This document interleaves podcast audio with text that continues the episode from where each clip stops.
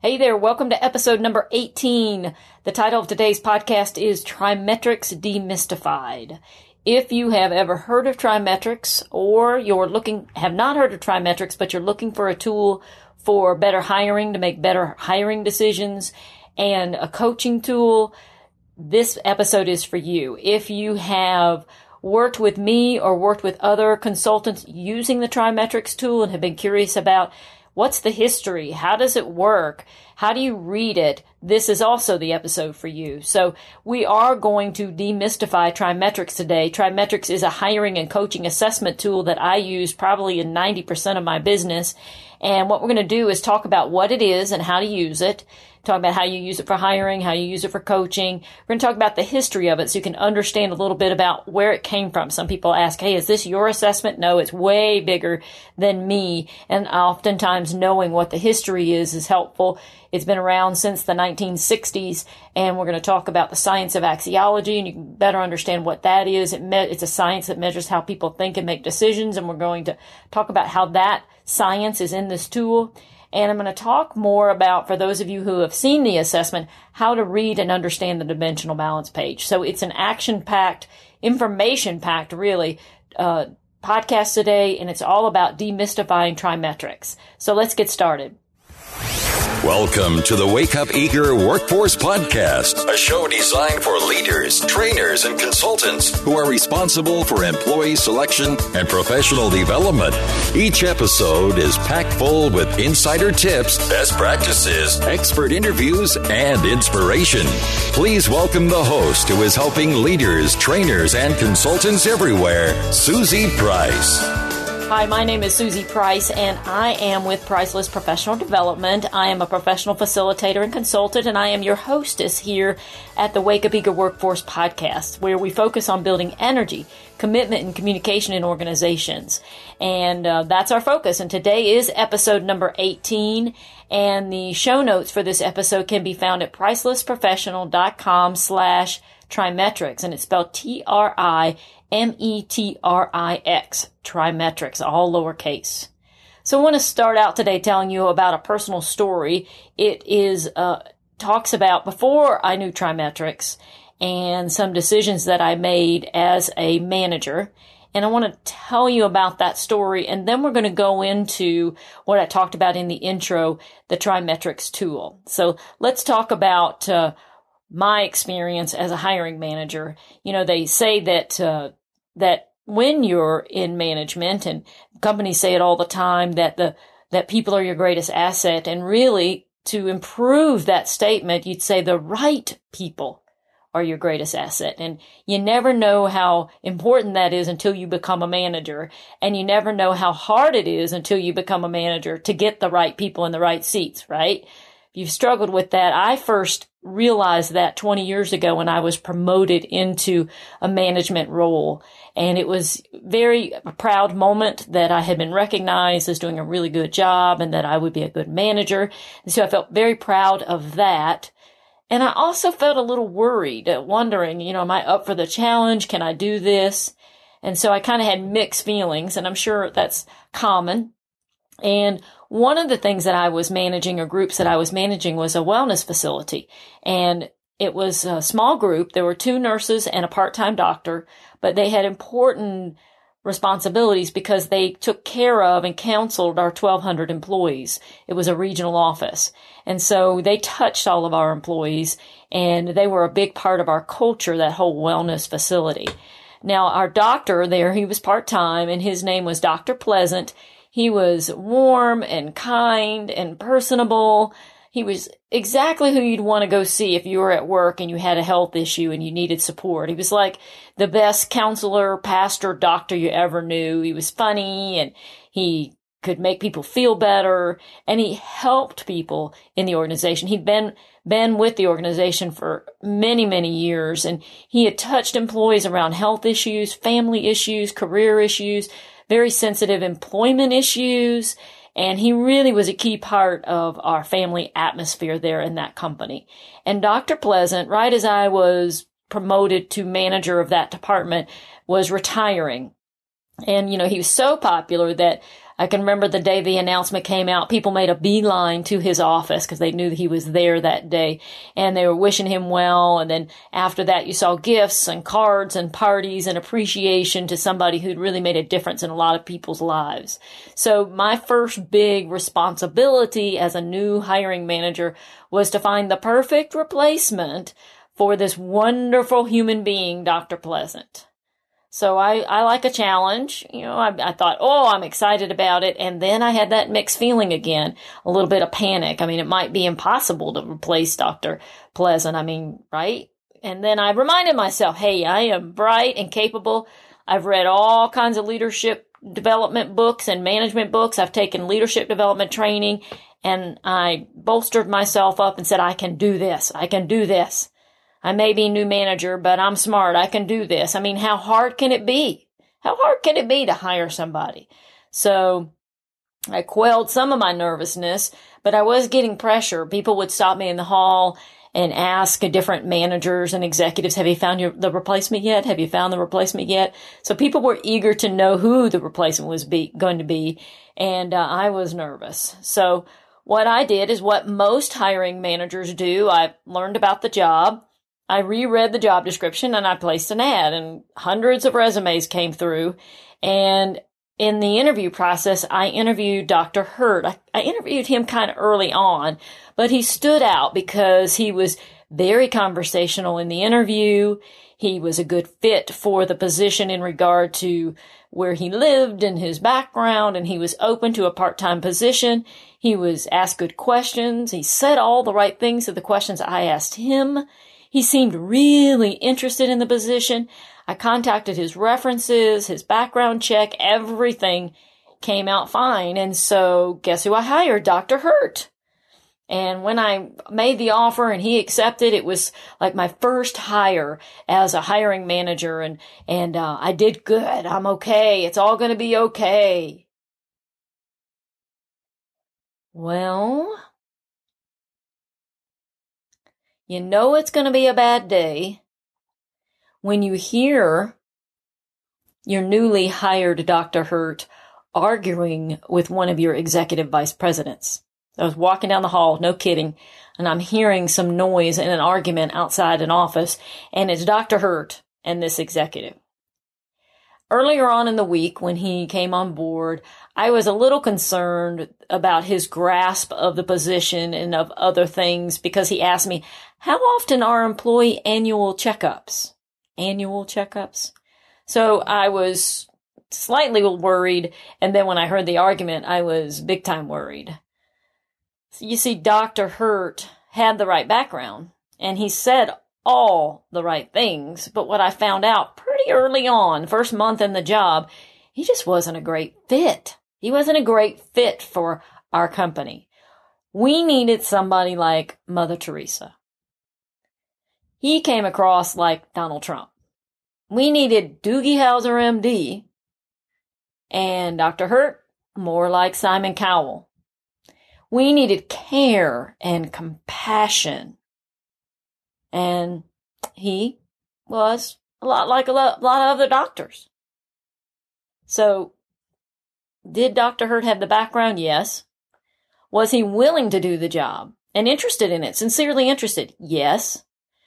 But his style, his attitude, and his competence, the personal skills, the types of things that he was best at using and liked to use the most were not a fit. So I learned a hard lesson. I had to fire him.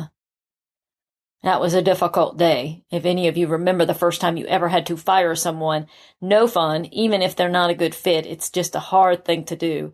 But eventually we did hire somebody who worked out beautifully, but not before I learned a really, really hard lesson is, and that is you can't hire for background because if you do, sometimes you're going to end up firing for attitude and lack of fit.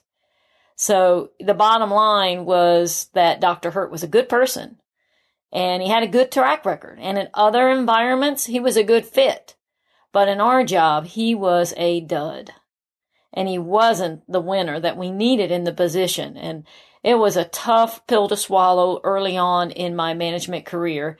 And, you know, I don't know, have you ever you who, who are, are listening here today, have you ever hired someone who's not been a good fit and had, and said all the right things in the interview, but then didn't work out on the job? We know how painful that can be, right? Since that time, the Dr. Hurt, Dr. Pleasant experience, I've been immersed in every aspect of interviewing. Uh, everything from interviewing hundreds of candidates to teaching hundreds of people how to get a job. And then 2004, when I started my business at Priceless Professional Development, I became certified in TriMetrix, which is the focus of this podcast today. It is a patented hiring benchmark process that you can use in coaching and in hiring that helps companies hire superior performers. And I've probably debriefed 500 candidate assessments. So debriefing meaning reading the report and giving the employer information about the assessment. And uh, I also focus on interviewing through my interview book that I write, How to Hire a Superior Performer. So I've really taken that pain of the time I hire the wrong person and found tools and resources that I really enjoy sharing via my work in, in workshops, in my book, in a podcast. And the reason is because it just makes such a difference. If you don't have the right person in the right seat, you're going to have problems with motivation. You're going to have problems with productivity. And so I love having these inside tools. And I can remember when I first got certified in TriMetrix, it was here, they had a group here in Atlanta. They were certifying. I participated and I don't think I slept for three days afterwards. I was so excited about what the tool TriMetrix meant and how it was going to help people.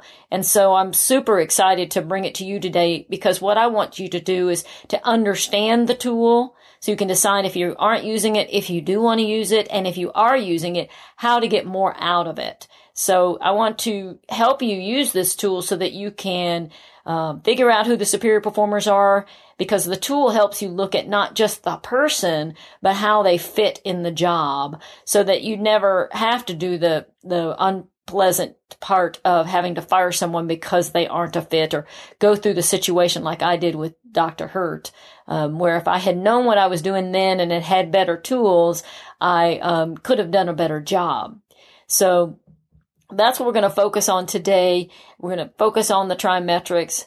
One of the big problems that happens in interviews is people do what I did. They over focus on background and experience and what the person says. And um, what we need is tools that help us get beneath that because think about it. Think back about a time when someone you hired didn't work out. Can you think of anybody specific or somebody, even if you didn't hire them, but they were on your team and they weren't effective and it was dragging the team down, dragging performance down? What were the problems? What were they doing? What didn't work? What frustrated you? And what I often hear, because I often get the calls, I've got so and so in a job and they're not working out. Can you come coach them? Can we do something with them? And often what I hear, and I've observed it too with people I've worked with over the years in different companies, is um, if they're a manager, maybe one of the problems is they can't develop other people. They're not good at coaching or leading. Um, maybe they complain and whine, or they can't keep up, or they have lots of turnover in their department, or they blame others, or they're disorganized. It's all these soft skill things that we need to be looking for in the interview as opposed to just background and experience. I had the opportunity of hearing uh, Georgia Labor Commissioner Mark Butler speak a while back, and he shared in some of their research that 69% of the reasons people are let go 69% of the time is due to personal skills, like what I was just talking about. Um, you know, out of step with the culture, uh, can't get things done, disorganized, all of those things. So most of the time people are let go due to personal skills. But what do we do in an interview? We over focus on what background and how much we like them. And it's expensive to make a wrong hire. It can be anywhere to one and a half to eight times the salary of the person. So it's, it costs the company money. We call it the silent killer of corporate profitability because it's killing profitability, but it's not realized or understood always the cost of turnover when someone's not a good fit. So let's, let's start talking about what people bring to the job. You know, we look at their resume and we see how they interview and how they talk to us. So they bring their, their style, the things you see. They bring their background and experience. But you know what they also bring? They bring their drivers, their motivating forces, things that say, I, I like to do this the most. This motivates me. They bring that to the job. And that's hard to see unless you're looking for it. They also bring personal skills. How good are they in working with a team? How strong are they in, in, interpersonal skills? Do they take accountability for themselves? Are they good at accountability for others? And that's things you can't see. Now, what I do is I use a car analogy um, to explain those areas. So picture if I talk about roads traveled, that's talking about what somebody brings to the job, their background and experience. When we talk about their style, that is, you know, personality. Hello, how are you? They're talkative or they're reserved. And I, with the car analogy thing, I use, you know, how they tend to drive. So how people see them, how they would be described, how they act in an interview or in a meeting. And then the, what their motivator is, that's something you can't see, but what drives them to perform. That's what fills up their gas tank in the car analogy. And then how do they think and make decisions? So, you know, how strong are they in those personal skills like teamwork and, and interpersonal skills and accountability? And I call that being under the hood. So we've got a roadmap. We say, okay, here's the roads they traveled. Here's their style. It's how they drive. Here's their motivators, what fills their tank. And then here's how they think and make decisions, what's under the hood. That's what people bring to the job. So when we interview and we pay only attention to the roads traveled and their style, we're missing some key elements. And so, and we have to look at those key elements because it's going to make a difference as to whether they're going to perform well on the job. We have to get away from anybody can be trained to do any job and I'll just train them and they'll get it. There's no way. Dr. Hurt was never going to fit our culture because he wasn't a good fit. His drivers, what drove him to perform, and what was under the hood, what we couldn't see or I didn't look for in the interview, didn't fit. And those things aren't going to be remedied with training overnight. You know, people bring who they are to the job and who they are is not only their background and experience, but it is their motivators and their personal skills, the stuff under the hood. So we've got to quit hiring with our heart and um, use our head by using tools that help us look at these other areas, what fills their tank, what's under the hood. And so what, uh, what TriMetrix does is measure that. TriMetrix is, uh, has, measures three different sciences. Try, see the, the tri part, try, it's a trimodal assessment. And some of the research has said that if you use one assessment in hiring, you're going to have about 60% accuracy in predicting whether they match the job and are going to be a good fit. If you use two assessments, you're 80% accurate. And if you use three assessments, according to research, you're 93% accurate in predicting that they're going to be successful in the job. So TriMetrix, trimodal gives us that. The Department of Labor also, also recommends that you have three views when you are hiring. So three views of the person. And that's what TriMetrix gives you. And let me say this, when you do use an assessment on the job, you should count for less than 70% of any management decision, whether you're using it for coaching or using it for hiring or to figure out who to promote. It should be less than 30% of the decision. So it's a piece of the puzzle and it gives you some things you can't see but you still have to rely the 70%, 71% actually is the, the uh, experience, how they were on the resume, what they, how they were in the interview, um, how the, what the references said. Um, so you have to balance all that out. So what makes TriMetrix unique? One, it measures three sciences and it also allows you to match a candidate to what the job needs. So we have benchmarks that we create. So TriMetrix not only measures the candidate, you can use TriMetrix to measure the job, and then you can match them to say, where is the match? So you get this very nice one page graph that's color blocked and said, okay, this is where they matched what your job said it needed, and this is where they didn't. So you get very clear uh, idea of where to follow up, where's the mismatch. And so different from assessments like Myers-Briggs or uh, just DISC alone or 5-OB or HBDI or predictive index, those assessments all measure caliper is another one. They measure one science or two sciences, but none of them measure three sciences. And then in addition with TriMetrix, not only do you get the three sciences, which is 93% more uh, accurate when you use that, what you predict the performance will be, you'll be 93% accurate. It also, with the three sciences, measures fit on the job. So powerful, and that's kind of, that's what makes TriMetrix unique. Well, let's see what, what TriMetrix measures.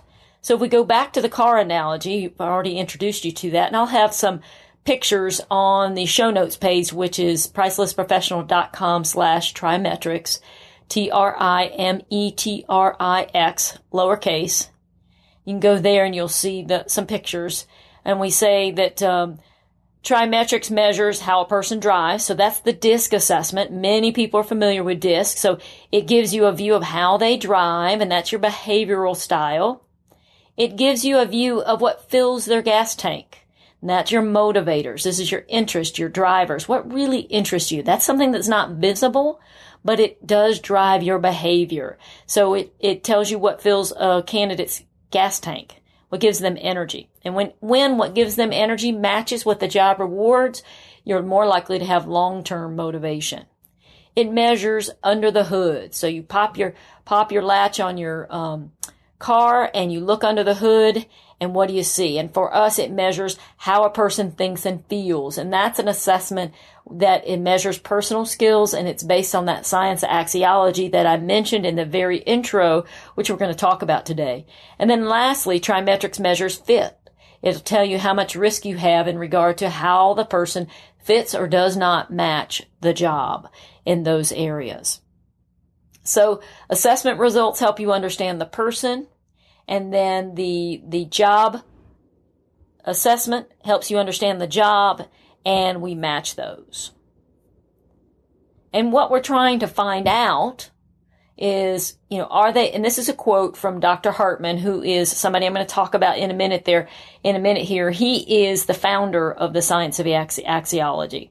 And he said, and he said this in the 60s and 70s, where he had large companies using his assessments, Siemens, Volkswagen, Alcoa, in very early stages of his assessments, the science of axiology, which is what we use today. It's part of what uh, under the hood measures on TriMetrix.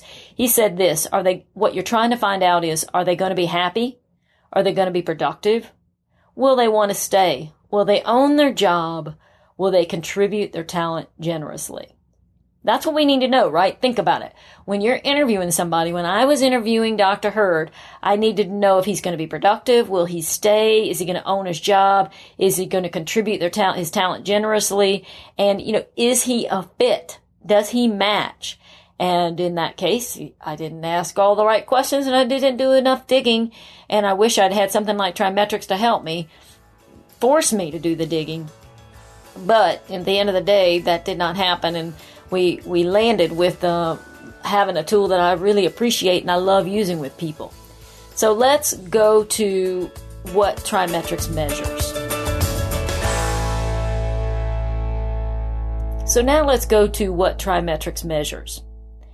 It measures, I've talked a little bit, I'm going to give you some, some materials on each. It measures style, how a person drives in the car analogy, and that's the disc assessment. Many of you are familiar with it. I did a podcast, my very first podcast actually, when I first started Wake Up Eager Workforce, and that episode is pricelessprofessional.com slash disc, D-I-S-C, all lowercase.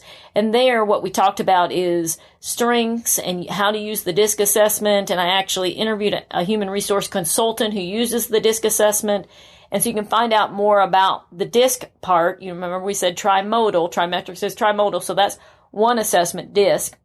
The second assessment in TriMetrix is the motivators. It's workplace motivators. It measures a person's personal interests, uh, interests, values, and attitudes, and it gets you to what drives them to take action. And now I did two podcasts on that. Episode number two uh, the title is More Motivation in the Workplace, and I talk about the Workplace Motivators Assessment, and I interview one of my colleagues, Doug Smart, and we had a great conversation around um, using the Workplace Motivators Assessment, and it is can be found at pricelessprofessional.com slash more motivation all lowercase one word. And then episode seven, I did another podcast, 17, excuse me, episode 17, um, about the workplace motivators. And I use, go through the four step process for more motivation. And, um, it's an acronym, M-O-R-E. And I give five interview questions you could ask candidates to help call out what their motivators are. Even if you never use the assessment, it'll have you thinking about a person's you know, it's not just their style in the interview and not just the background, but what are their drivers? What gets them to want to take action? And that can be found at pricelessprofessional.com slash more motivation two, the number two. So more motivation, all one word, lowercase with the number two next to it. And that'll get you to episode 17. But I haven't done any podcasts around how we measure what's under the hood. And that is how people think and how they make decisions and it will give you insight on where is their natural ability. What can they easily do? So under the hood, what does that tell you? It tells you how the car runs. And it's not something you can see unless you go looking for it. So it's not visible like the disc style is. You can't guess this. Usually what happens under the hood is what you see six months after someone's on the job. So how do we measure what's under the hood? We use the science of axiology, which Dr. Hartman founded or discovered this science. And so that is the science behind the under, under the hood part of the TriMetrix assessment.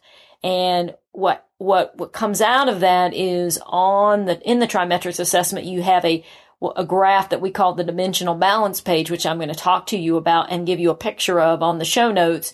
And it also calls that, it measures some dimensions of how we think and those get uh, measured out by uh, personal skills, and you have that measured in the assessment. So let's back up so I can go with me on, okay, fit, let's talk about what the science axiology is. Let's talk about this dimensional balance page and let's look at the personal skills that are measured. So this is really getting into the meat of it here in regard to this is the heavy. If you think about, you know, this is the, this is the horsepower of the TriMetrix assessment. This is really the juice. This is the area that you most need to know about. I needed to know about that for Dr. Hurt, how he thinks and makes decisions, his level of compassion, his level of ability to tune into others, work with others, and then also his drivers. He needed to be more social altruistic, which is more like Mother Teresa, um, but he was more utilitarian and exacting, which is more like a business person. And that wasn't the fit that we needed. So, um, the, the science of axiology really gives you the meat and as well as the motivators is another piece that really gives you insights that are hard to get if you're not looking for them and you'll you, you lose that and we give you interview questions and those types of things to help you look for them and then the assessment of course tells you for sure where they land in those areas so let's go to science of axiology. So axiology is a logic based science. And basically what Dr. Hartman, the founder of the science of axiology, figured out is that we make actions and we make decisions and take actions using our mental and emotional capacities. And axiology measures our mental and emotional capacities.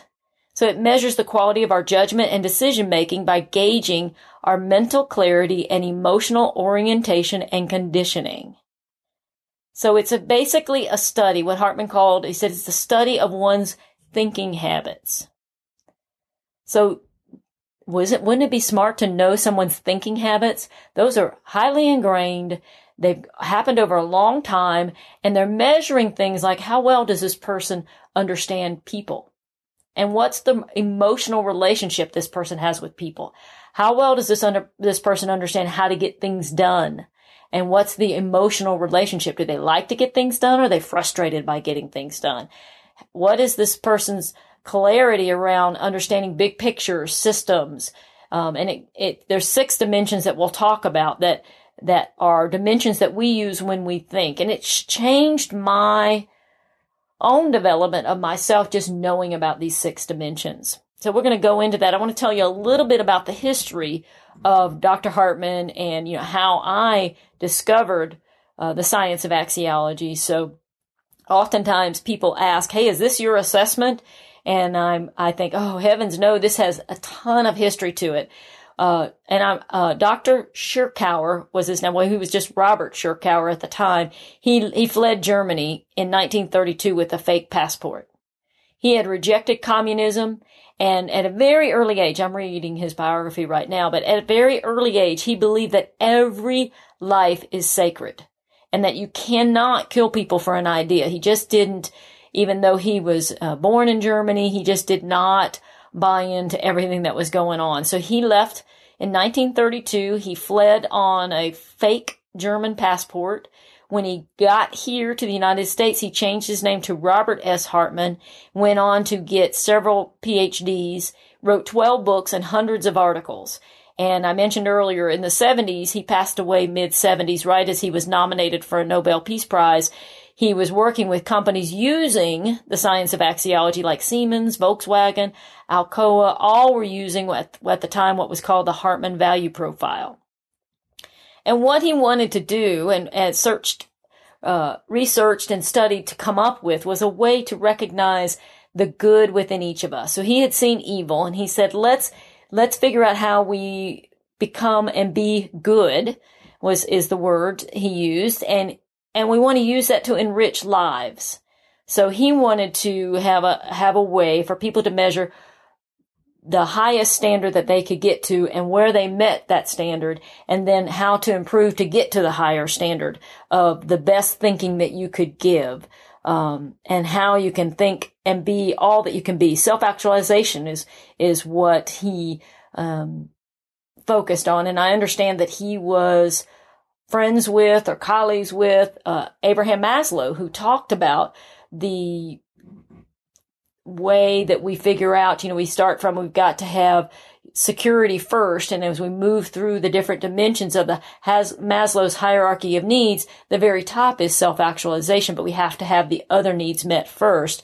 And so what Dr. Hartman's program came up with is what is self-actualization? What does that actually look like?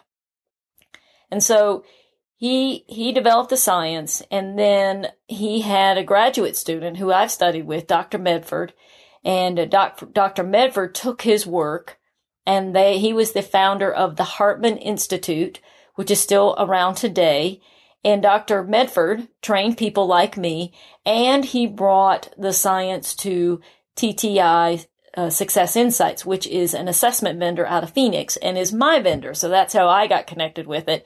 And TTI has um, three decades of research and they have data pools of millions of individuals and four patents and they've been published in many magazines, Harvard Business Inc., um, International Association for Human Resource Management. Um, so you got Hartman, then Hartman's graduate assistant is how I found it, Dr. Medford. Dr. Medford brought the science, the Hartman science, Hartman value profile to TTI. TTI uh, was able to take the uh, assessment and the science and put it on all online so it could be easily used and it became TriMetrix. So, and then I, I've been using, I was certified, as I mentioned earlier, 2004. We get recertified every two years to stay on top of the new science and new developments because they're always evolving how they're assessing and validating the assessment. And so that's, that's a little bit of the history. So it has a rich history and, and it helps to know a little bit about the science of axiology because if as you understand that, then you can start to understand the personal skills and the graph that is used in the TriMetrix assessment, which is the dimensional balance page graph. There are three main dimensions that he discovered, Dr. Hartman, that we use in our thinking and when we make decisions. And we, we think and feel in these three dimensions fluidly at all time, all the time. So there are three dimensions. There's systemic, extrinsic and intrinsic. So systemic is about the big picture. How, how well do you see how to make big, de- big decisions or how to make strategic decisions, procedures, processes? There is extrinsic, which is getting things done, comparing things, day to day work. And then there's intrinsic, which is feeling, people, understanding. So the three dimensions are systemic, extrinsic, and intrinsic. And we move in and out of those all the time. And if you think of an example of those, you might would say, um, I went on a cruise and if you said systemically, you'd say, I'm here to meet women. That's the big picture. That's the strategy. If it was a, this, my nephew recently went on a cruise. I'm here to meet women. Okay. So he's in his thirties and, uh, that would be the systemic. That's a, the plan. That's the big picture. Extrinsic is the description of it. Here's the to-dos around it. It's three days and the women I want to meet are tall and have brown hair. And then the intrinsic dimension is the feeling place of it. I met the love of my life. So we move in and out of those. And if we have, you know, the strength is if we have strength in all three of those dimensions, then our decision making is stronger because there's a part of every decision that involves people, it involves task, and it involves the plan. And so if we are weak in any one of those areas, then our decision making is weak and we can translate our strength in those three areas into personal skills. And there's a mathematical formula that helps make that translation behind the assessment. And so what we look at is how strong is someone in each dimension? And then what is their emotional relationship in each dimension? And the stronger they are, the clearer they are in each dimension of the systemic, extrinsic, and intrinsic, then um, it, it is an, it gets to be an indication if that's something that is a strength and it's something they can do with ease. So we've got the systemic, extrinsic, and intrinsic. And that we measure six areas with those. We measure external areas, how somebody works in the world, and we measure internal areas, how someone thinks about themselves. So there's actually three dimensions and then six ways of measuring them that, that then are used in a mathematical formula to give us strength on 25 different personal skills. So I'm going to go into the six dimensions and, or the six areas from the three dimensions and there'll be a picture of these six areas and a what we call the dimensional balance page. So if you've seen TriMetrix, you'll know what the dimensional balance page is. I get questions all the time from people who are coaching clients who say, what is this? Help me understand this. So let's look at each area. Um, the first one, we'll go through the three external areas first. So you get a picture, a snapshot of someone. Say if I had had this on Dr. Hurt, I would have been able to understand how strong he is in the one dimension that relates to intrinsic externally, which is understanding others.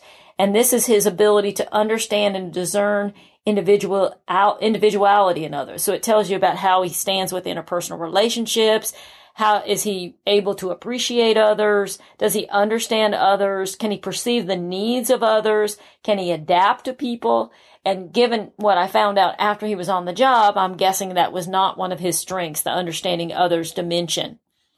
The next one externally, so seeing how somebody works in the world is called practical thinking, and that is how do they get things done? And that's the extrinsic dimension, and I call it feet on the street. This is, you know, can you look at activities that need to be done and pay attention to a detail?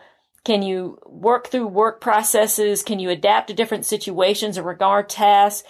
Do you understand the resources that need to be available? Um, do you know how to use them? So that is practical thinking. And Dr. Hurt was probably pretty good at that. He was good at getting things done.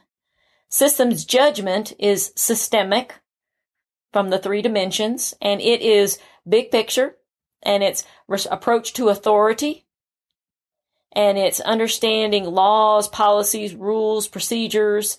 It's thinking and planning on concepts and ideas. It's the ability to understand the big picture or corporate objectives or understand policies or plans. Wouldn't it be helpful if you understood if someone was not very clear there and it was a policy procedure type position? Or somebody had trouble with authority. My guess is Dr. Hurt had trouble with authority because he did not like reporting to me or any of the other people there. So systems judgment gives you an idea how they're going to work within the structure of the company. Okay, so those are the external uh, areas and those three dimensions externally. The dimensional balance page in the TriMetrix using the science of axiology also measure, measures internal. How many times have you known someone who was very strong? They knew how to think. they knew how to make decisions. You could see them being very competent, but somehow they would, uh, turn in on themselves. They didn't have the inner discipline. They couldn't handle the stress. All of that comes from internal um, awareness and clarity. So how well do I see myself? How how well do I belong? What's the system? what's the strategy or uh, system that I see in place for myself? So the dimensional balance page also measures all of that. So the first one that is intrinsic, which is very personal and it's the sense of self and it's internal. It's, you know, having a sense of worth, an inner sense of worth, understanding their identity, being comfortable in their own skin, knowing who they are, um, understanding what their personal strengths are, what their weaknesses are, their self-awareness. Okay. So that sense of self, wouldn't I don't, I'm not thinking, don't know for sure because I never had the assessment on Dr. Hurt and I'm not thinking sense of self was strong because he was very defensive. Uh, role awareness is the second one. That is an extrinsic dimension, which is about um, comparing and understanding the practical things in the world. Role awareness is uh, understanding if there's harmony or and balance between a personal and professional roles of an individual. Do they are they satisfied in their roles? Do they have contentment? Um, are they feeling fulfilled? Do they know who they are in social situations? Do they know their place in the world? I call it having a sense of belonging.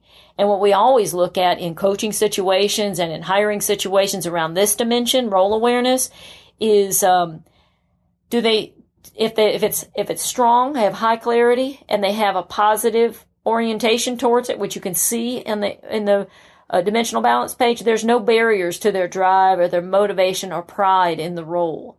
So it's a good sign when you're interviewing somebody if their role awareness is high and positive.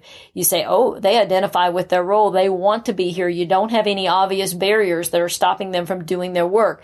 Remember now, science of axiology is measuring thinking habits.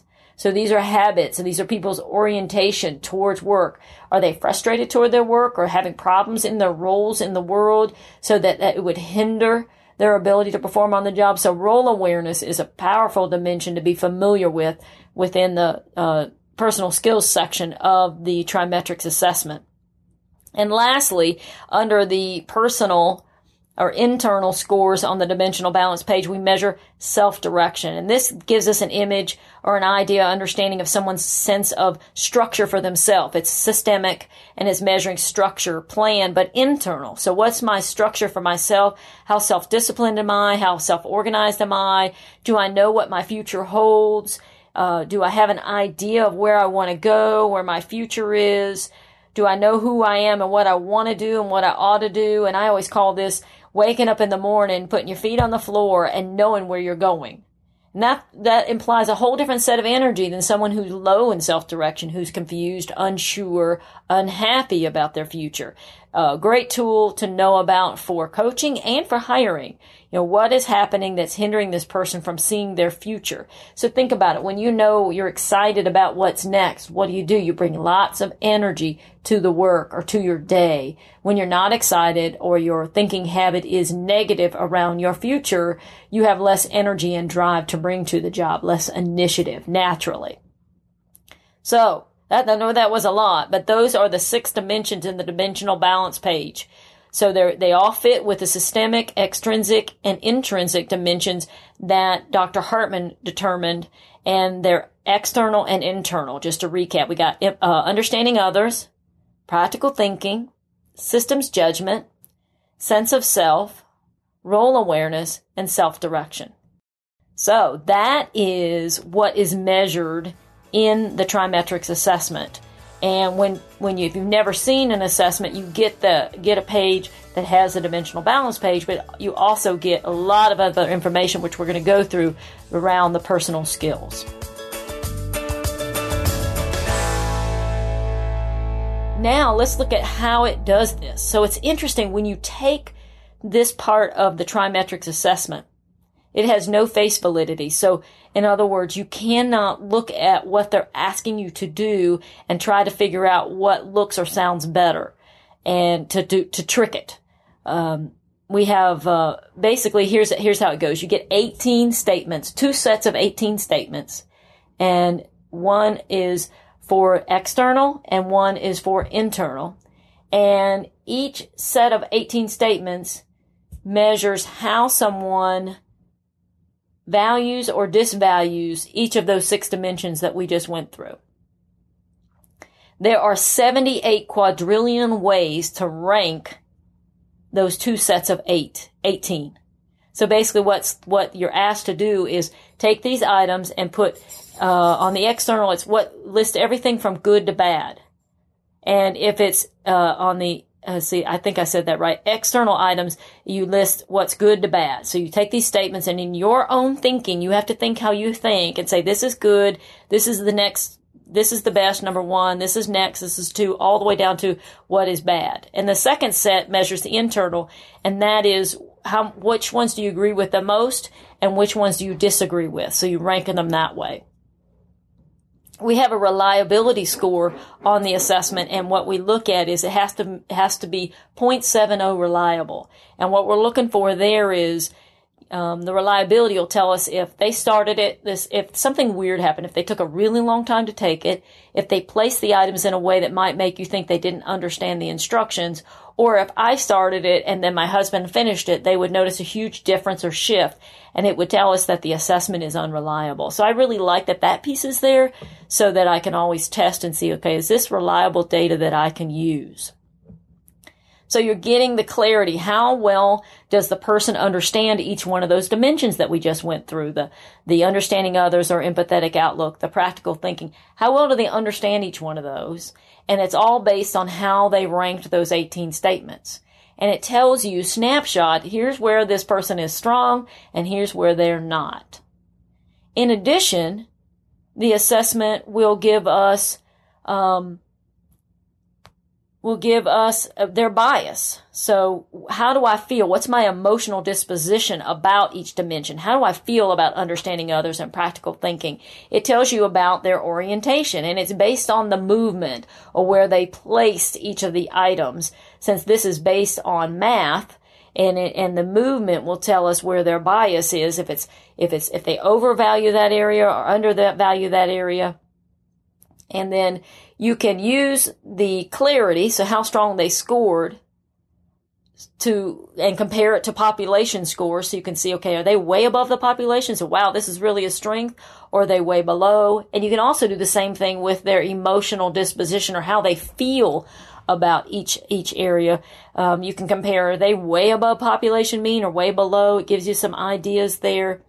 And on the dimensional balance page, what you see, you'll see each of those six dimensions that I just shared. And then you see an arrow up, which, which means they're flowing into that area. They rely on it. You see an arrow down. This is all for the bias means there's some distance with this area or caution, or there's a, a zero and it's, that means they're open or objective to that area. So you get lots of like, so say somebody with understanding others has a very high clarity so that they can score from a, a, score of one to 10. If they have a very high clarity and a positive bias, you need to see the whole benchmark to know what you really need. But understanding others or, uh, uh, empathetic outlook, if they had a positive orientation, it was really high, they might make a great teacher. So it means they really feel into and understand other people and they, um, relate to and connect with others. They are good objective listeners.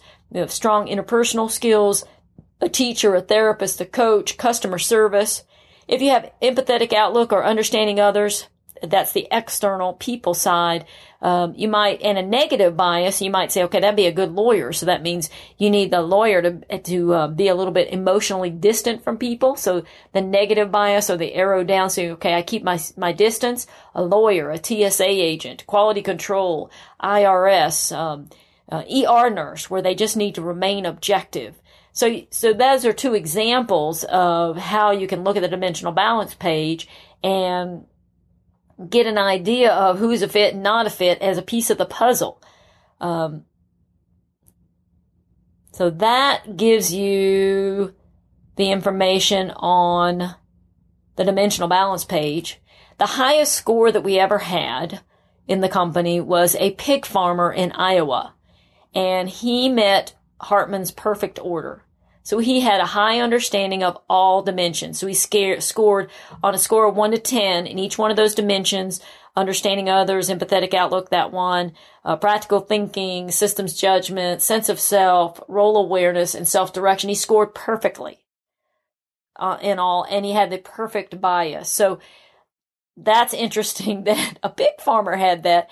And uh, what you say about that is he, he probably wasn't using all those dimensions. It'd be like having a Ferrari in the garage.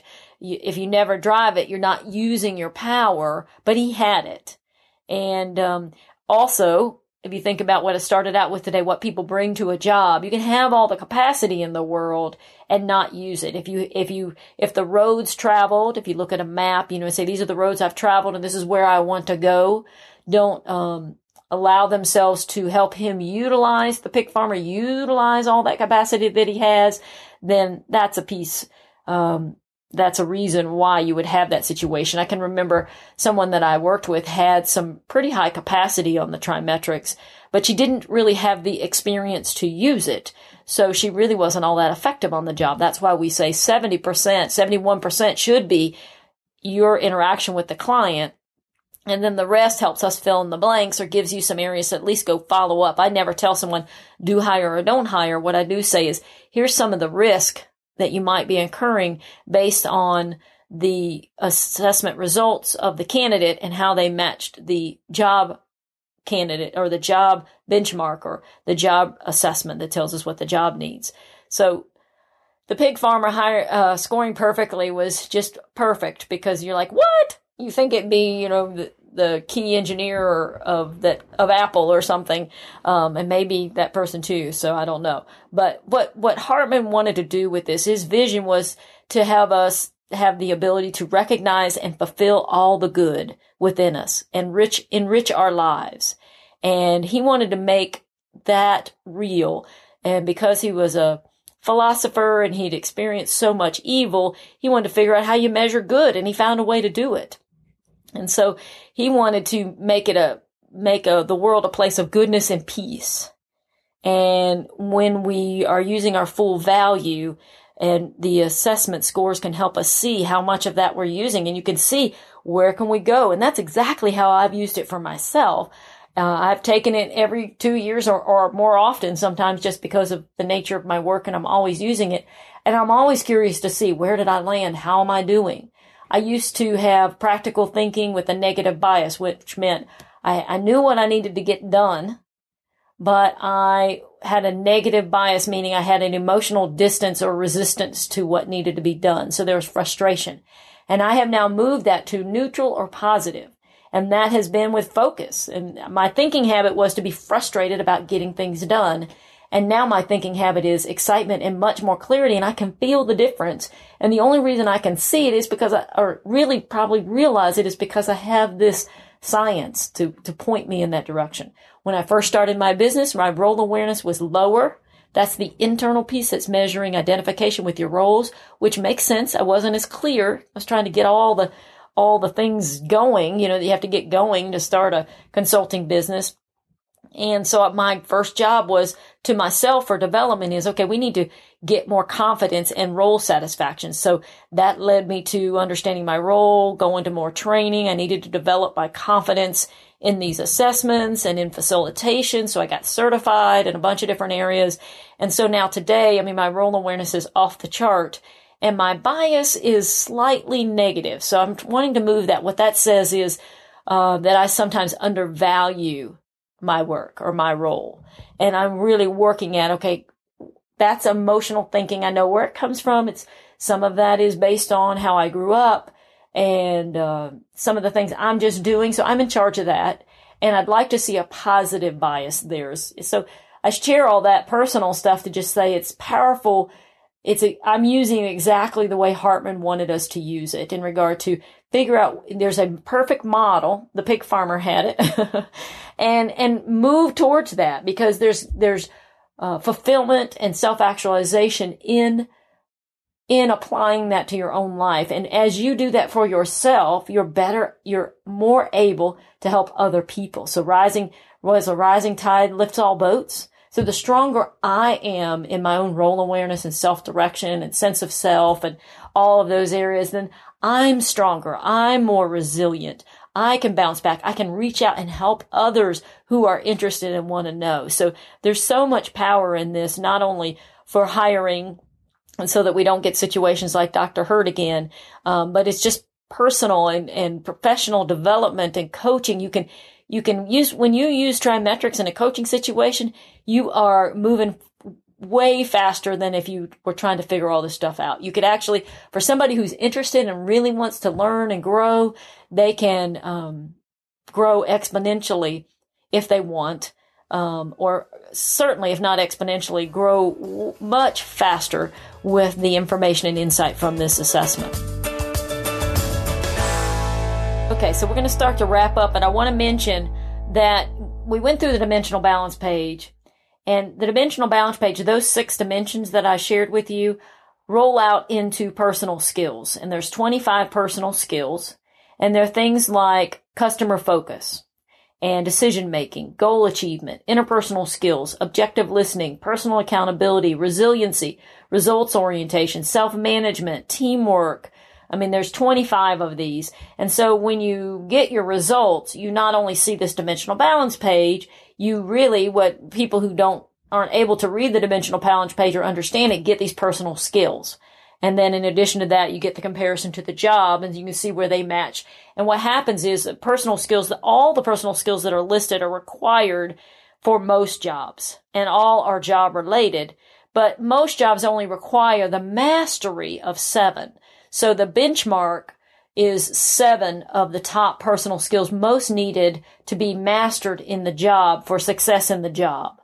And what we've also found is in, you can look at someone's assessment and if they have 18 to 20 of the assessments above the mean, above population scores, then you're probably got a high performer, somebody who's got a lot of capacity and a lot of capability to perform well in many roles.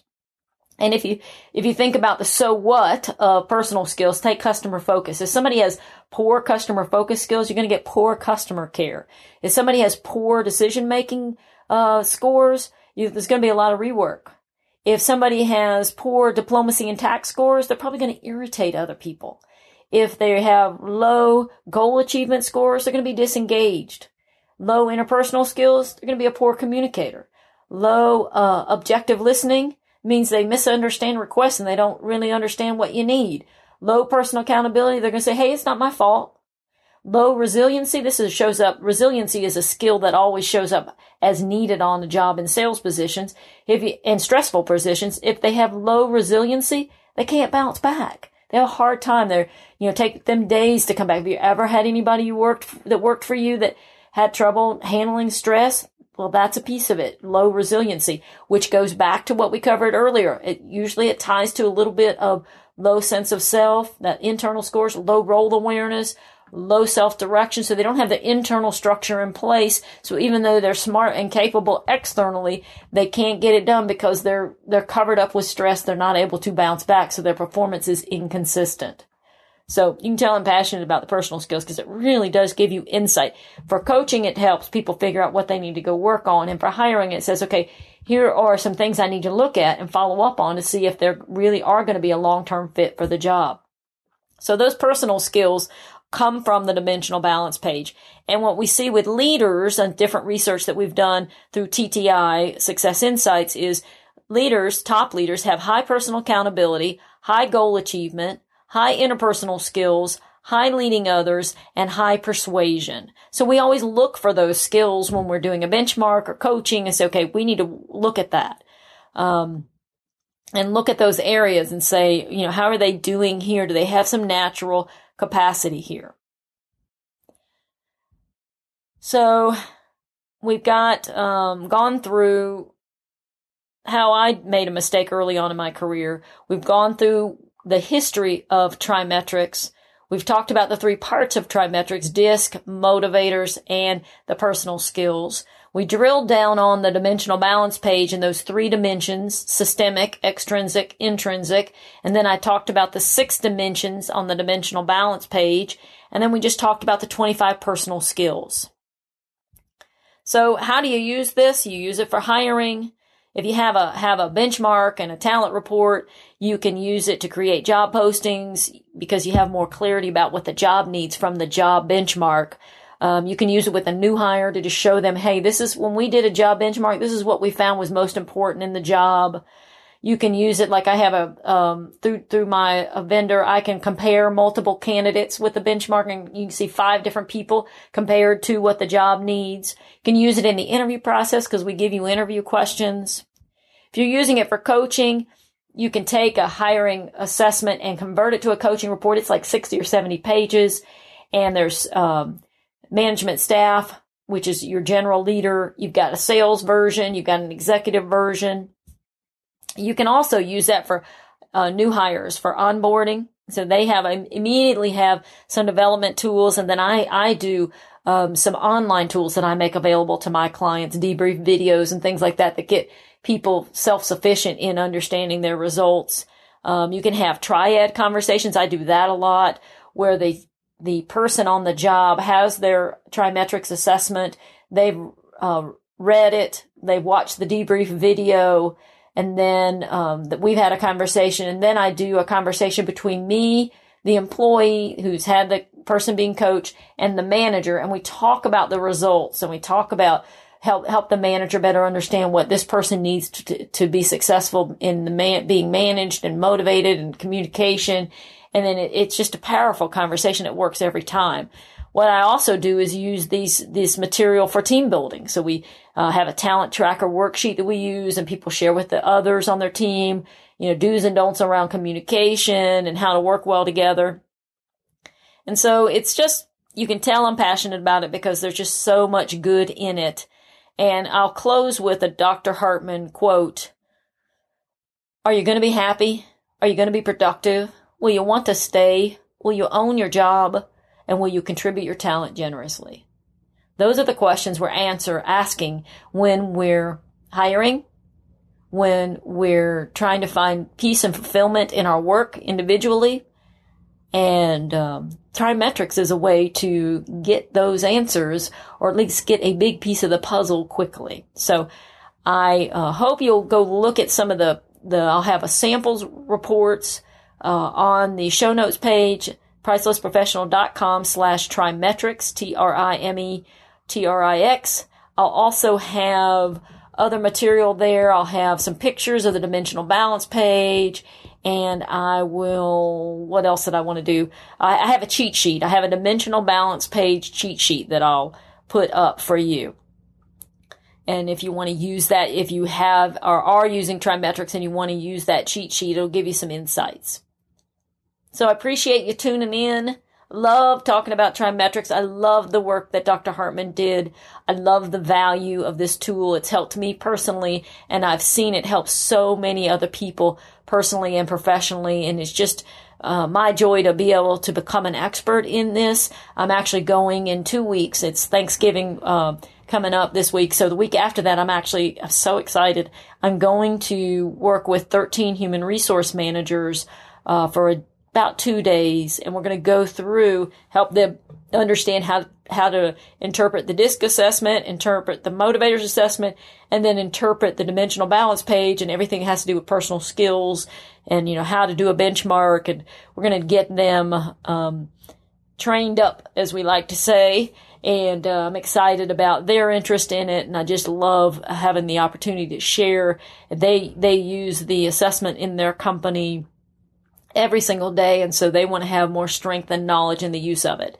Do you have to be trained to do that? Um, like they're doing it? No, but they do do use it a lot. So, uh, that's what I'm here for. I, I help make it easy. I do the best I can to make it easy and give written debriefs and, you know, provide online pay, self-paced tools to help people do it on their own who aren't going to go to a two day class. So this podcast is a piece of that. I haven't done um, podcasts much. I've stopped at number 17. It doesn't mean I'm, this is number 18, but I have been just uh, booked solid, which is a good thing. I was booked solid probably most of September, October, November, and now going into December. So I'm squeezing this in. I'm up in a big canoe at our mountain place, and I'm in my little podcast uh, closet, which I call my quote unquote podcast studio, uh, trying to be fancy. And, um, getting this done on a Sunday. So I don't, I don't, I want to continue to do my podcast. So I'm not leaving the genre. I'll be continuing. It's just, I, uh, my schedule has just been so full. So I'd like to be more consistent and we'll get to that when we can. I am getting some help. I've got an audio editor that I've had all along. Got a new microphone. So hopefully that sounds better. Been working on the sound quality a little bit. And then I have someone now who is helping me with the show notes and uh, getting it up on, on my, um, media host and all that just to help with the timing. So hopefully we'll be cranking out some more. If you have ideas about uh, an episode or you wanted me to drill down more on something with TriMetrix, shoot me an email, suzie at pricelessprofessional.com and it's suzie, S-U-Z-I-E, and I will happily respond or you can always call me. That information is always on my website at pricelessprofessional.com. If you want to look at all of the episodes, the set, uh, this will be the 18th one, as I said. Um, you can go to wakeupeagerworkforce.com and you can um, see all the different episodes there. So thanks for tuning in. Appreciate it. Many blessings. Thanks. This episode of the Wake Up Eager Workforce Podcast was brought to you by Priceless Professional Development. Thank you for tuning in. If you enjoyed today's show, head over to pricelessprofessional.com to gain access to more professional development resources.